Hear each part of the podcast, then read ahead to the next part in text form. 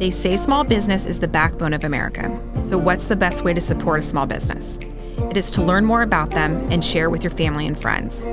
We interview founders from across the world who have started and scaled their business through the ups and downs, long hours, and the rewards that come from sacrificing their time to build their business. Welcome to First to Arrive, Last to Leave, the journey of an entrepreneur.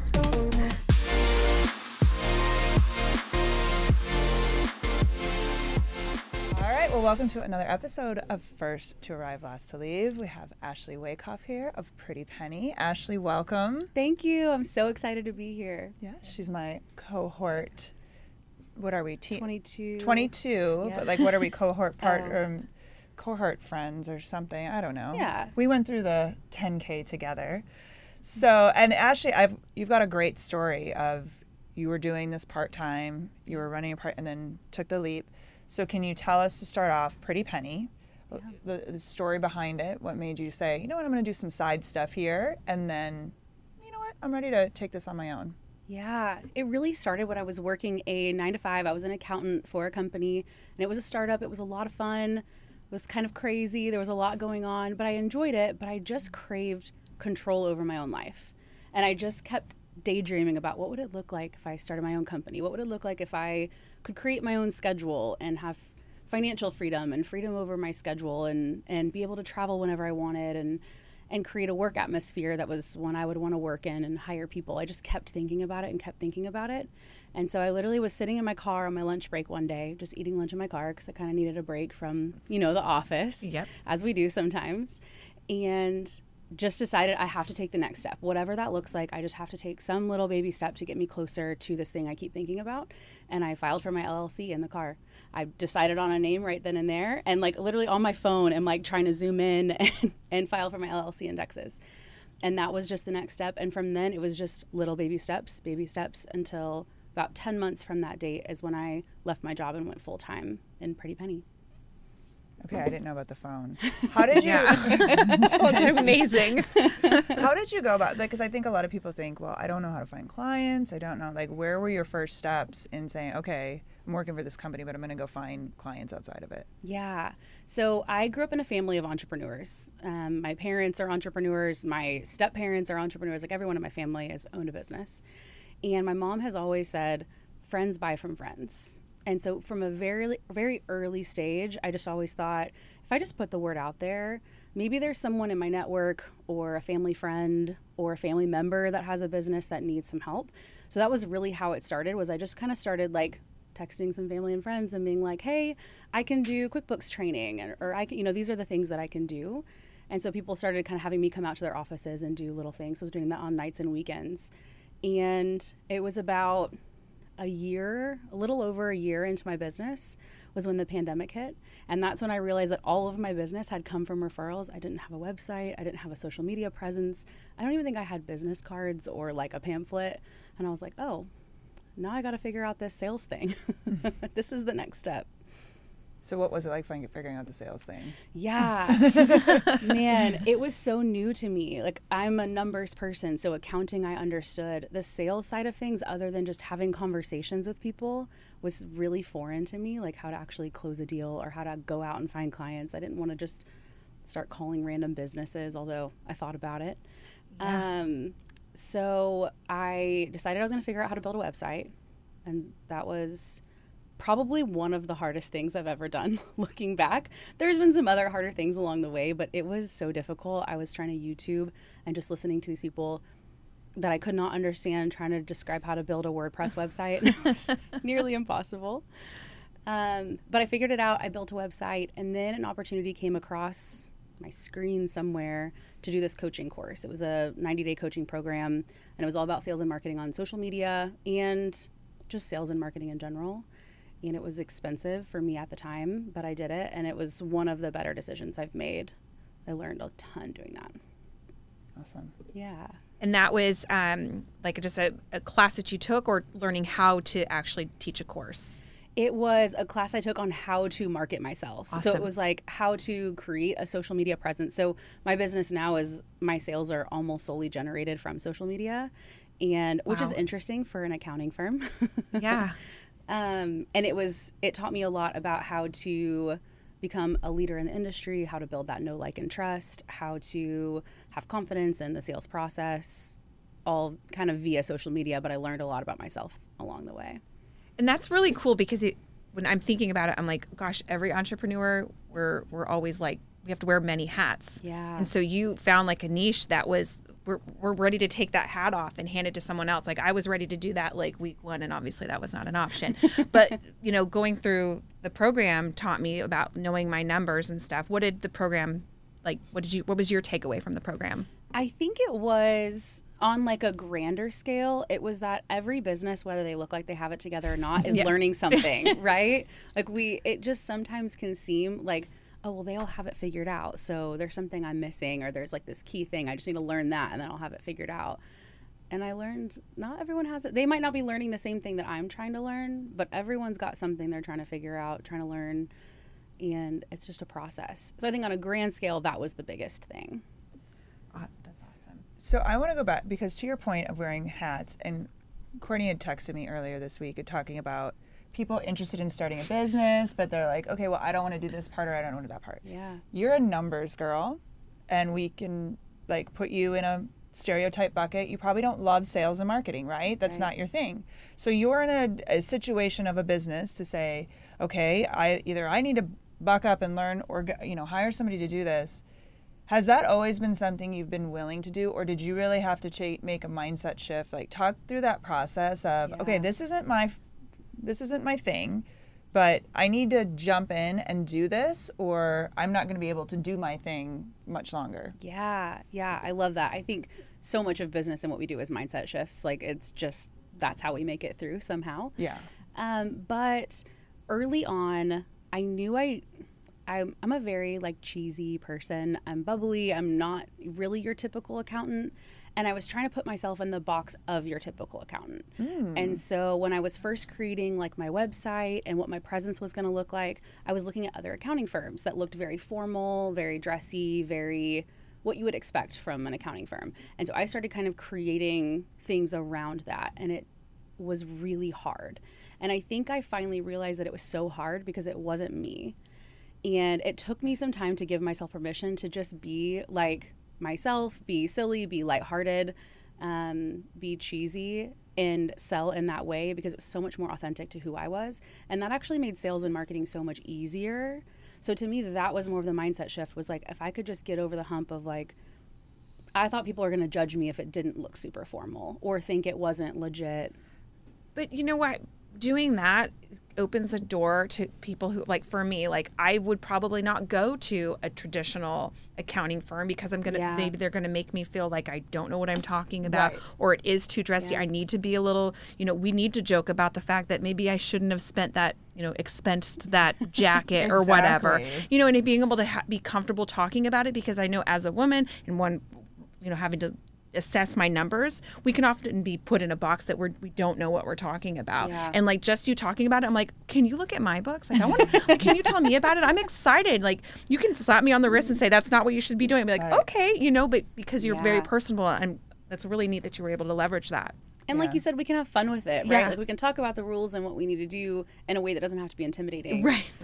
And I always felt like when I would talk to people about going to visit their accountant, it was like if you can think back when you were in school, if you ever got called down to the principal's office, people would feel that way driving to their accountant's office. Like they're going to get mad at me. It's going to be something that I did wrong. They're gonna think I'm stupid. Yeah, That's always they're going to talk yeah. down to me. Yeah. Yes. Oh, I've had a couple of those experiences. Well, and I've always, I know I've told you this before too, Actually, Like, giving somebody over your numbers, it's like standing there naked in front of them. Like, here is me, all of me, good and bad me. Like, here it is, Yep. and it's intimidating. And so Yeah. to bring that down a level to say, not even like you're stupid, but okay, you're doing well, you're not doing well because you know so many of us just don't know where we stand in the grand scheme of things and we always think we're failing right or Yep. we're doing it wrong or something so being comfortable with that is a huge huge piece to it it's extremely vulnerable. And I tell my employees now, our clients are trusting us not just with the numbers, right? Not just with their bank accounts,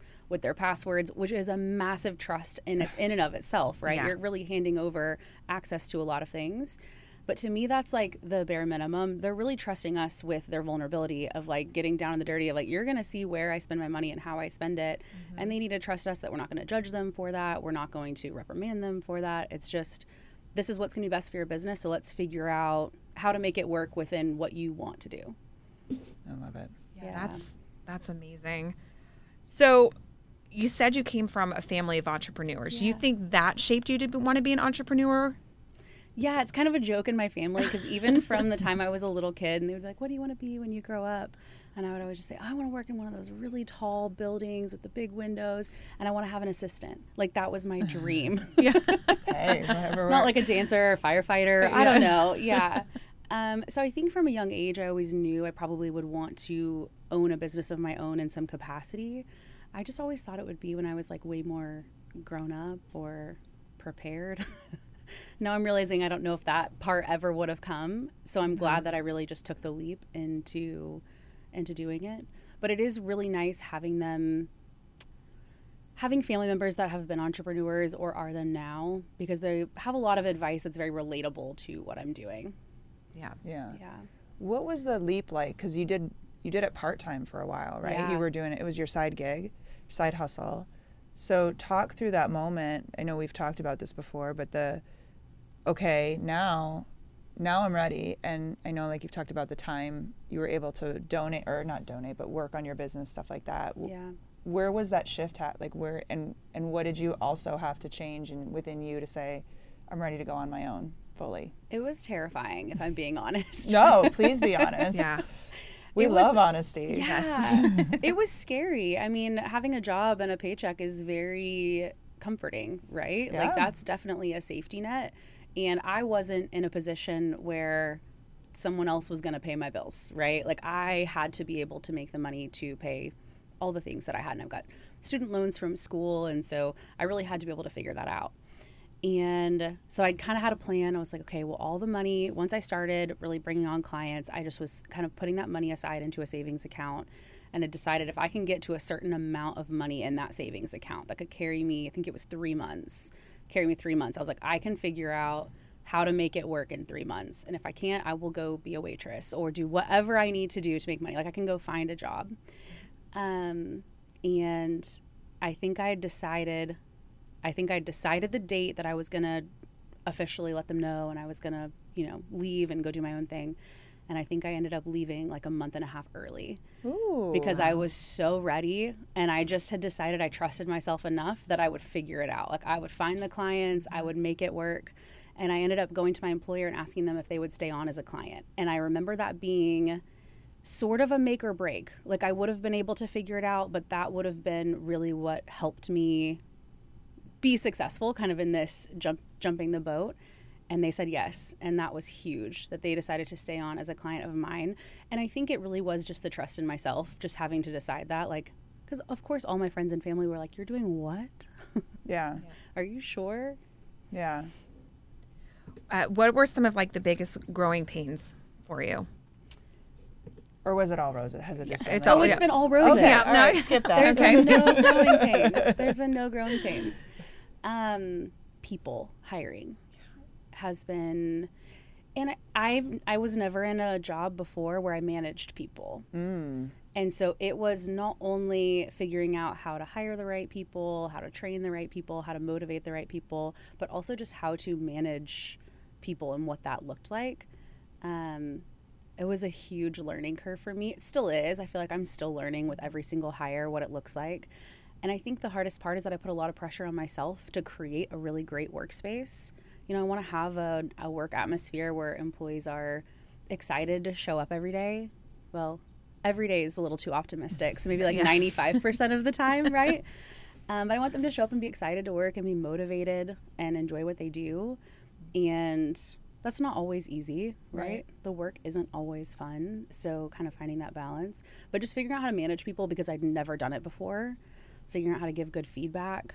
Mm-hmm. I'm not a very um, I don't like to really get into tough conversations, so that's yeah. been tough yeah. too. So I'm curious, like, from hiring employee number one yeah. to hiring now, I don't. How many do you? How many are you up to? Four and one intern. Four and one intern. So, hiring employee number one to hiring number four. what changed in that process for you as you learned? Yeah, so much.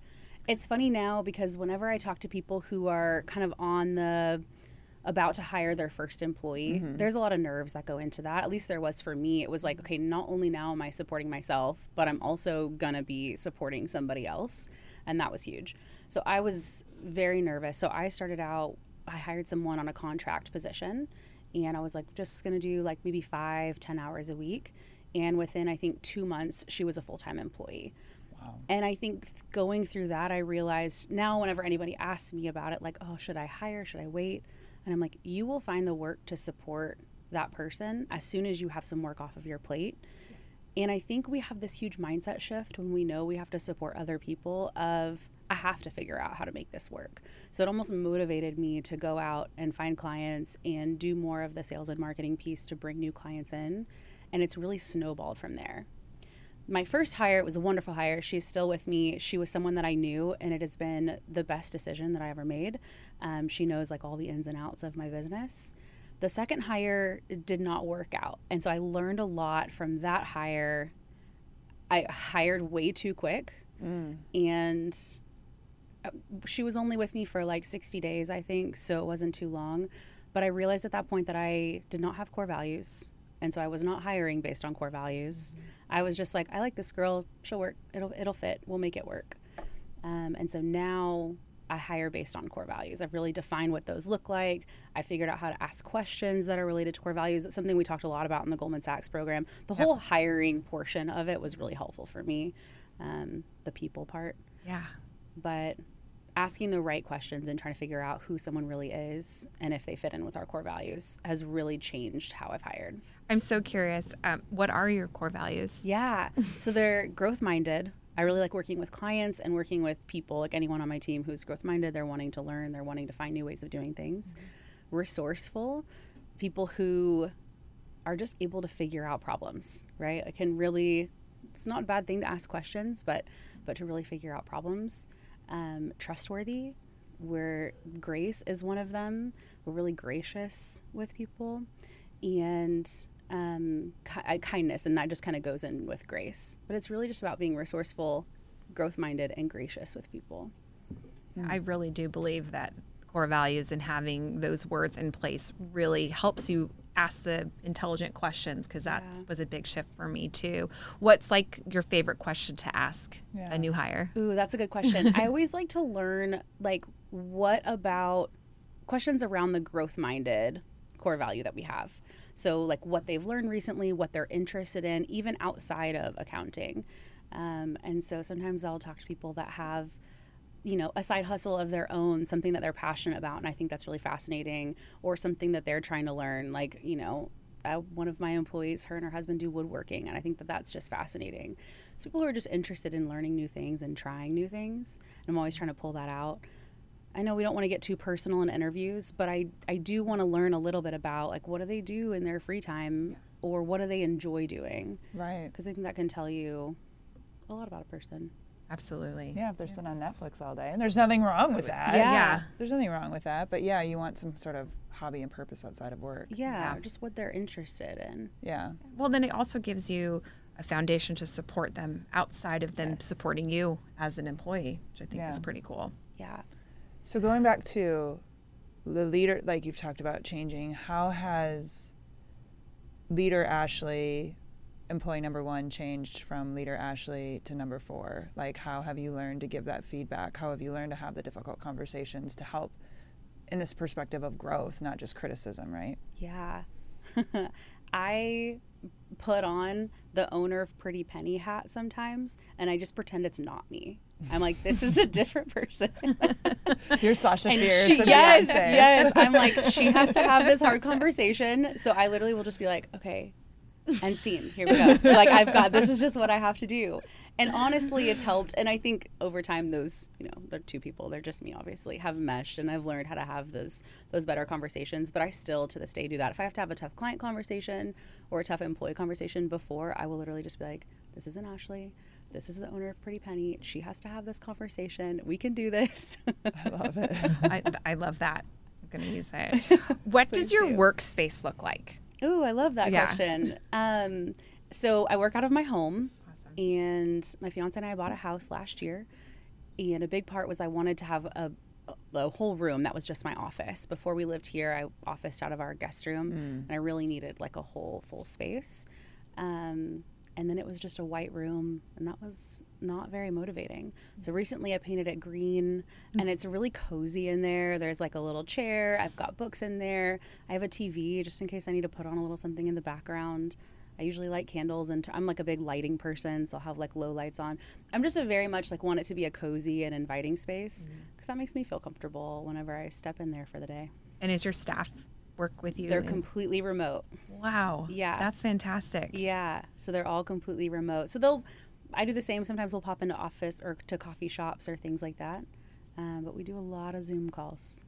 Yeah, so can you talk about because a lot of people are facing well, they've kind of had to get used to it by this point. But what would you say you do really well and then what could you improve on the leading a team from a remote perspective? Yeah, great question. I think I'm going to start with the latter. I think one of the hardest parts about leading a team in a virtual atmosphere is the connection piece. Mm. Right? Like in an office space, there's a lot of casual conversations that happen. You learn about each other's families, you learn about what they do in their free time or what they did or what they did over the weekend or what they're interested in or something they're looking forward to or a struggle that they're having even. And there's bonding that happens without the owner present right? Like they're just there's a lot of connection in a physical office space. That's a little bit harder or at least it has been for me harder to foster in a virtual space. And so we've done some different things to um, really try to create that connection between between my employees um, have them work on client work together work on different projects together so that they can get to know each other a little bit better. So i think that that's helped. I always feel like something i want to do is hold space for them whenever they need it. So i do think that that's something i do well. I've got one-on-ones with my team every week and we also do a team meeting so that everyone can see each other's face and we can talk and and try to get to know each other a little bit better. Um, but I really try to make sure that if they need me, I'm holding space for them, and that time is for them, not always for me to give them more work or another project or whatever that looks like, but really to find out what are, what are you going through, what's going on outside of work, is that you know, is there anything, any way I can support you? Um, so yeah,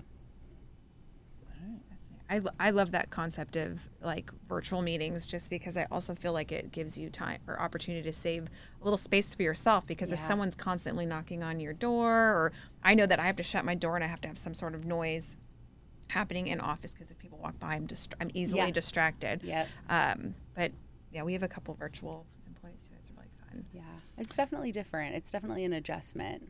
Yeah. Yeah, for sure. But Yeah. that's all you've known too. It's all I've known. Yeah. Yeah.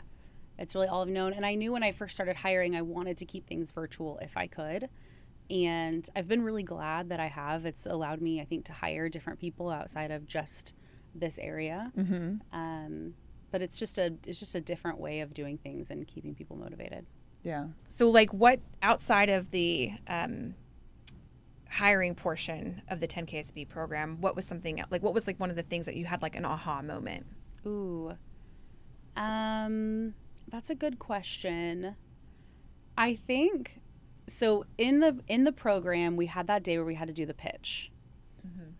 And I was Ashley won our pitch, by the way. I was Keep going. terrified to do the pitch. and I think by doing well in the pitch, I learned more about myself. And even just creating the pitch, like I learned now I feel like I'm a lot better about talking about my business as a whole. Mm-hmm. I deal with a ton of imposter syndrome and just trying to figure out how to combat that. And then I think every new level there's a new devil, right? So like every time I my business grows, it's a different kind of imposter syndrome. It's like how am I here? How did I even get here? How do I have these employees and all these clients that are counting on me, you know? And so I think going through the practice of pitching my services and really learning like how to talk about my business in a way that investors or um, you know people outside of just small businesses would understand gave me more confidence in my own business so i learned a lot through that process there was so many golden nuggets just all through the program in and of itself Yeah. but i really feel like it was like the in-between stuff that i learned about myself and learned about what other businesses were going through that really helped And in that sense, so because you've bootstrapped everything up to this point, Oh, yeah. correct? Yeah. So I'm curious to, and you've been very conservative in how you hire, bringing on the clients. Going through that program and then doing the pitch, did it change your perspective of thinking bigger? Because I'll be honest with you, it's I have been a terrified to bring on investors from a a thinking bigger perspective, and b terrified of giving up my baby to someone and being held accountable by someone else. Like yeah.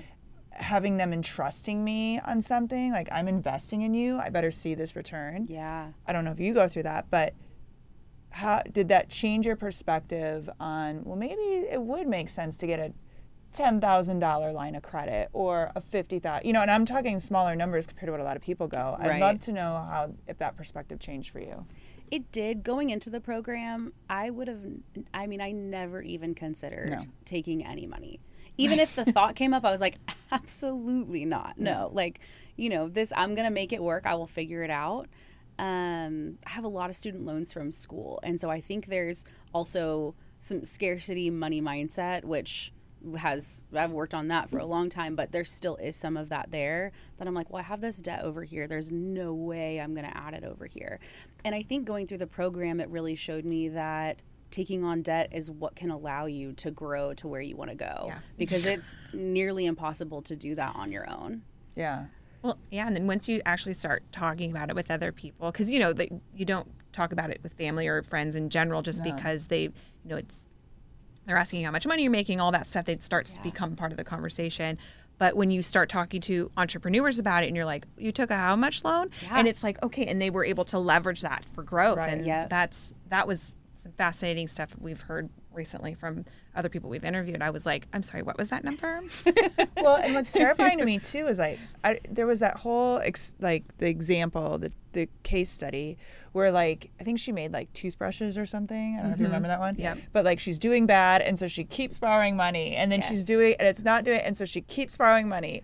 That story is terrifying to Yeah. me. Like to have the confidence to say we're not doing well right now. So I'm going to take out more money. And I know Yeah. so many entrepreneurs do that. And I just don't think that way. Like I'm I definitely am working on scarcity issues too, but I'm like, no, no, no, no, no, no, no, no, no. Like we got to figure out, we got to make what's working here work. Because mm-hmm. is this really ha- like it's just it's it's tremendous to me. I wish I did have more of that mindset. And I and I know, like I said, I know you think more conservatively too, but it did help me think a little differently. I don't think I'm making toothbrushes anytime soon, but like that whole story, like I'm like having anxiety, like, and she did what? She took out more? Why? Why would she do that? It's so funny because I do think that that story semi traumatized me too. Because I'm like, at what point do you stop? Yes. And I think that is part of the fear is that if you take out money and it doesn't work and you're not able to pay that back, then you're going to have to take out more to start paying that back. And, you know, it, it kind of snowballs. But I think on the flip side of that, I'm a big believer in when you make an investment, there's something inside of you that is like, I spent this money or I mm-hmm. borrowed this money. I will do whatever I need to to make it work. And Yes. we subconsciously start making decisions that then make it work Yeah. right? So I, I really do think that when it's time, I will. I don't know when that'll be, if it'll be soon or never, maybe. But but I do think that when we make big investments like that, we really do like something in us like kicks on and is like, okay, we're gonna do whatever we need to do to make this work. Yeah. I can tell you from experience that's exactly we've been there at multiple we've been at those crossroads at multiple um, places in our business Yeah. And one of those being which we chat a little bit about they you know the first or second week we're talking about exit strategies and we were so deep in what we were doing. I was like i only thought an exit strategy was when you were you were failing you needed to think about what you're going to be Yeah. strategic to get out. And to have you know everyone enlighten me on actually what an exit strategy was i was like oh okay but i'm still i'm not i'll we'll close everything down pick ourselves up by our bootstraps and we will strap the company and you know one of us will take a paycheck or what have you and not the other to continue to have opportunities to move forward i think that's Yeah. you're right it does kick in all of a sudden you're like oh okay We will figure it out. yeah we got to focus yeah. I'm really curious how excited you were when you went up onto the LLC website and you saw Pretty Penny was available. Because that's some of the things that would light me up. When like a name I love is like available. name. You Yeah, know? available. Something I wish that I had done was seen if the website I wanted was available before I filed for the LLC because I filed for the LLC and then I was all in. Um, but I was very excited when I saw that it was available on there. Yeah, because what's your website? It's not the same, is it? No, it's pplcaccounting.com. Oh. And when I created the website, I was still in this mindset of I need it to be professional. Mm. And Pretty Penny is very cheeky. Like it's very like cutesy. So good, and I was like, no one's going to take me seriously if they're like, "Oh, my accountant's company name is Pretty Penny." And I really struggled with that mindset. And for some reason I still went forward with it, and now I'm so glad that I did because it fits me so well. Um, it's so lighthearted and fun and cute, and that's kind of what we are. And so I feel like it fits so much now. But the website's something I struggle with because it's just it's still more formal. Yeah. Yeah. Is Well, you it something that's it. available? Yeah.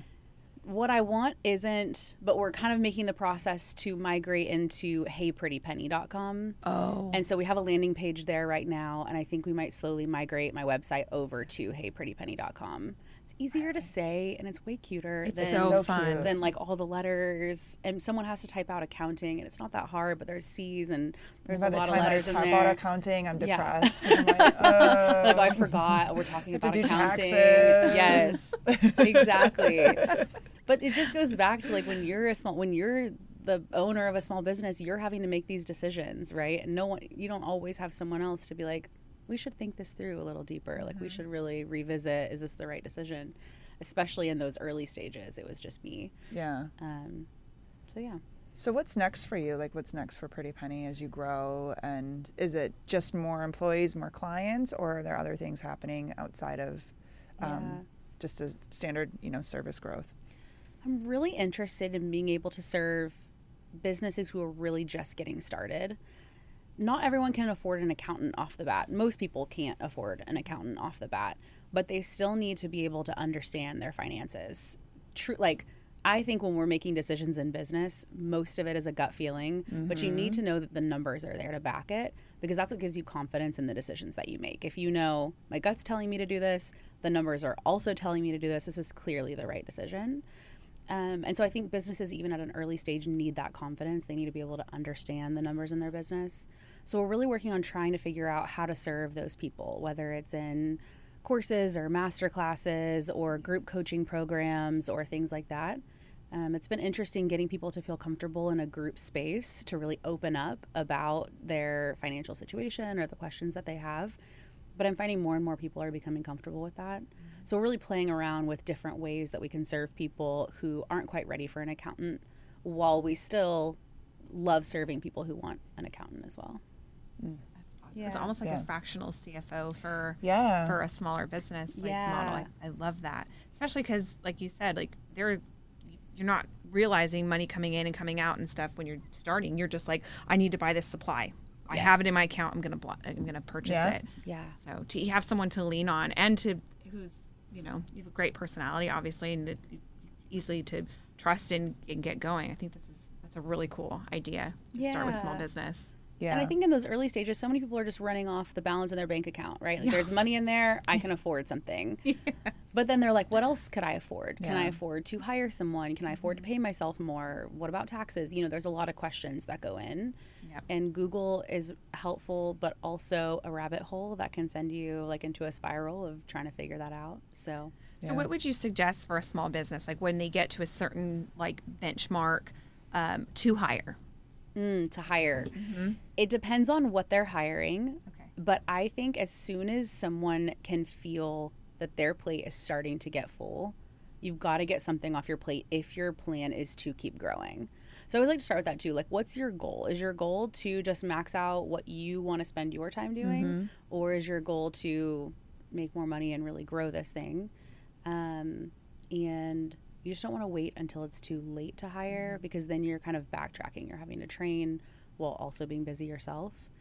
So I think once you start feeling that pressure of like, okay, my plate is full, uh, like the, it's stressing me out even thinking about what's coming down the road Yep. um, to get things off of their plate. Then What should they have tied up to? Like a lot of people, I'm sure, are like, well, I'm not on QuickBooks, Mm. or I'm not doing X, or I am still just writing from my bank account. So are you gonna like? Is this not a good thing to hire you? Like, what are the kind of base, basic things they that could make it easier for them? Yeah. I think that when it comes to hiring an accountant, so often people want to get their stuff organized before they hire someone so that whenever they see it, they'll be like, look how organized everything is. It's so pretty. I'm awesome. I'm so awesome. I've done such a good job keeping this all organized for you. I just need you to do it now. Yeah. And I talk to people so often that have said, I've been planning to do that to get it all organized for like a year and a half. And I just am realizing a year and a half late that I don't have the time and I need you to just come clean up the mess. Thing about accountants is most of us like messes because we can clean it up and then it really is satisfying for us.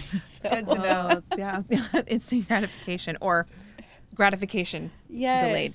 Yes. Yeah. Yeah. so I really wouldn't say that there is any pre-qualifier if you're trying to hire like if if you're looking for someone to come in and help you with the accounting piece, don't try to feel like you have to have things figured out beforehand because they will help you with all of that and then it's way less stressful on you because most likely the person's going to end up googling and trying to figure it out and and that's a lot of time and stress.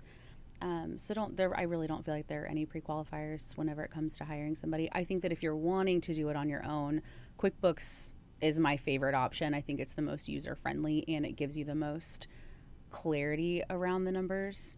Um, but it also has its own quirks with trying to learn what that looks like. So, on a very basic level, my biggest suggestions are to look at your bank account almost every single day, like add it into your habit stack, look at it every day.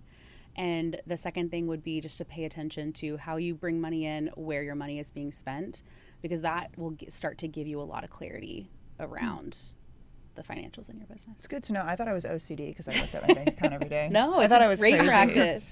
I love Ugh. the word habit stack. Yeah. Yeah, I never heard. Of I've it never heard either. that. What Oh. where what does that mean? To give us some I hope I'm not misquoting this, but I think it's from Atomic Habits. So, habit stacking would be like if you have something that you already do every day, like brush your teeth, then check your bank account while you're brushing your teeth. Like your hands can do two things, right? Like if you're brushing your teeth, I don't know about you guys, but I get really bored when I'm brushing my teeth anyway. so I don't know if anyone picks up their phone is scrolling or is like mm-hmm. wandering around or whatever you're doing, but that's a great time to check your bank account. And that would be like a habit stack.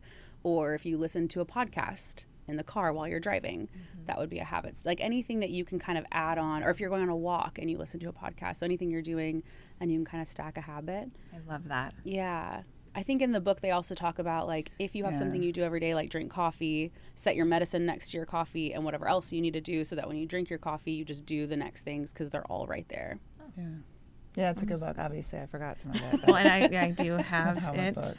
um, on my nightstand. There you go. yeah, if I just read the books in my, I would never have to buy another book again for the rest of my life. And If this I is- read Yep. the books in my Yep, library. same. It's why Aud- Audible is my jam because I can like go for a run or go for a walk. If I try to read a book, I'm like, right, Yep. Falling asleep right in it. But isn't it funny because. I'll have a physical book and then I'll buy it on Audible because I'll listen to it on Audible, but it'll sit on my bookshelf. do you know? or I do the opposite. I'll listen to it on Audible. I'll be like, I need, I need to take Oh, some you notes take some on notes. this puppy.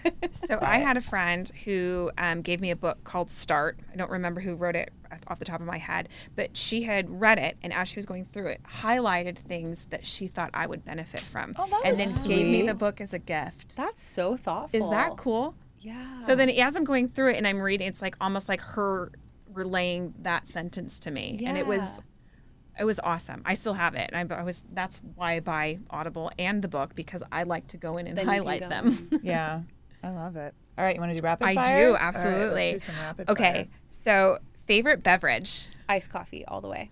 I love it. I'm gonna tell you my secret recipe it, when do we're it, done with Please this. do. Oh, I'm so here. Yes, please. Go ahead. Oh, I'll tell you yeah, now. I was like, Okay. you're gonna tell us? okay, so what you do is you go buy Starbucks cold brew concentrate. Okay. You buy it's Califia Farms. They have like this ice cafe mixer. It's a vanilla flavored mixer Okay. and Topo Chico. So you get your glass, 16 ounce glass, fill it with ice. You put your fill it halfway through. I'm just like it. so excited. You, got, you are like gonna like freak out when you drink this. I'm serious. so you do like your cold brew concentrate. You top it off with your creamer, just a little bit of creamer. You can a little bit more, and then fresh open bottle of Topo Chico. You fill it to the top. You take a little hand mixer, mix it up. I'm telling you, and it, ha- it, has to be Topo Chico. Don't be putting Lacroix in there and saying Erin doesn't know what she's talking about. It has to be Topo Chico, and it is it beats any. And I'm like addicted to Starbucks. Any Starbucks cold drink ever. Okay, I I'm have trying this kicked tomorrow. My habit. I'll send you the links to the stuff. So Yes, you- please because do. It's a very specific Califia Farms creamer. Okay, that's what I need because I do buy the Starbucks concentrate. Yes. And I do have Topo Chico in my fridge, so I just need the special creamer. It's at and I'm Kroger. I found it at Target the other day. So yeah. Okay. Okay, Yeah. I'm Okay. excited about it too. I know. um, the best advice, the best business advice you've ever been given. to just go for it and trust yourself along the way. I think sometimes we're the biggest people that hold ourselves back. And my mom is always, she's like, just do it, just go for it. You got this, just go for it. And so I always think that, like, whenever someone's struggling with something, if someone ever asks me, like, should I, should I do this? Should I start it? I'm like, yes, just immediately, yes, do it, do it. I love that. Uh, if you could have dinner with anyone, Ooh, Ashton Kutcher. He do is- tell. He's like massively successful. Yeah. He's was my middle school crush. Like just had the biggest, you know, like celeb crush on Ashton Kutcher. And now I just am so curious about his thoughts on business. He's just become a really successful investor, and I'm curious to know how he picks businesses to invest in and just fascinated between the switch of what he was doing before and what he's doing now. yeah, that's awesome. And then a like, what are you reading? Ooh, I'm reading this book called 101 Essays That'll Change the Way You Think. I loved that book. It's so good. It's really Yeah. I'm gonna good. read this one. Yeah. Like, yes. It's an easy. Every chapter Yeah. is like something different, so it's a really easy read. So I'll usually read like a chapter in the morning, and it's really easy to get through. But it just has so many little tidbits of like, like mind blow, like just wow. Okay, that was that was good. And doesn't it make you hmm. think too that you're like, oh, I'm not the only one who thought this, Yes. or was feeling that this was, you know, happening. Especially because she talks about social media, yep. and I always I had my opinions about it, but never really wanted to share it. And it was someone validating it for me, so I was like, okay, I don't need Yeah. to talk about it. Yeah. Yeah. Um, Or and maybe you do need to talk about it more since other people are feeling it and you were validated.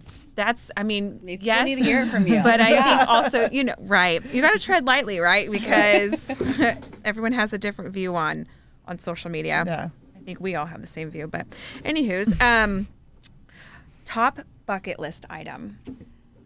I want to design and build my dream house like from the ground up. Like I want to like sit with an architect. When I was in college, I started out as an architectural engineer. Hmm. Really thought that's what I wanted to do and started taking like you have to take these kind of design courses and engineering classes and it was just because I really want to like design my own house. Like I want it to have the coolest stuff and I want to have just I just want it to be my own. And so, although architectural engineering was absolutely not for me, I would love to work with an architect and an engineer to to build my dream home. Hey, we can't. it. Yeah, I I can't wait to see that happen. Yeah, Yeah. Yeah. someday. No, there you go. Penny, Yep. Penny is going to fund the whole thing. Exactly. I'll Yeah. come back on and be like, "Listen, I built the dream home." Yeah, and then you need a pretty penny, yes, like framed. I in the love that. house. Yes, Yes. Like where it starts. yes. This is where it all began. Yes. I love it. Well, one more time. I know we talked about it, but if somebody wanted to get a hold of you, learn more about Pretty Penny, where is the place that they go? Yeah, so you can find me on all social media at Pretty Penny Accounting. You can go to heyprettypenny.com and there'll be information on there. It'll also link you back to my website.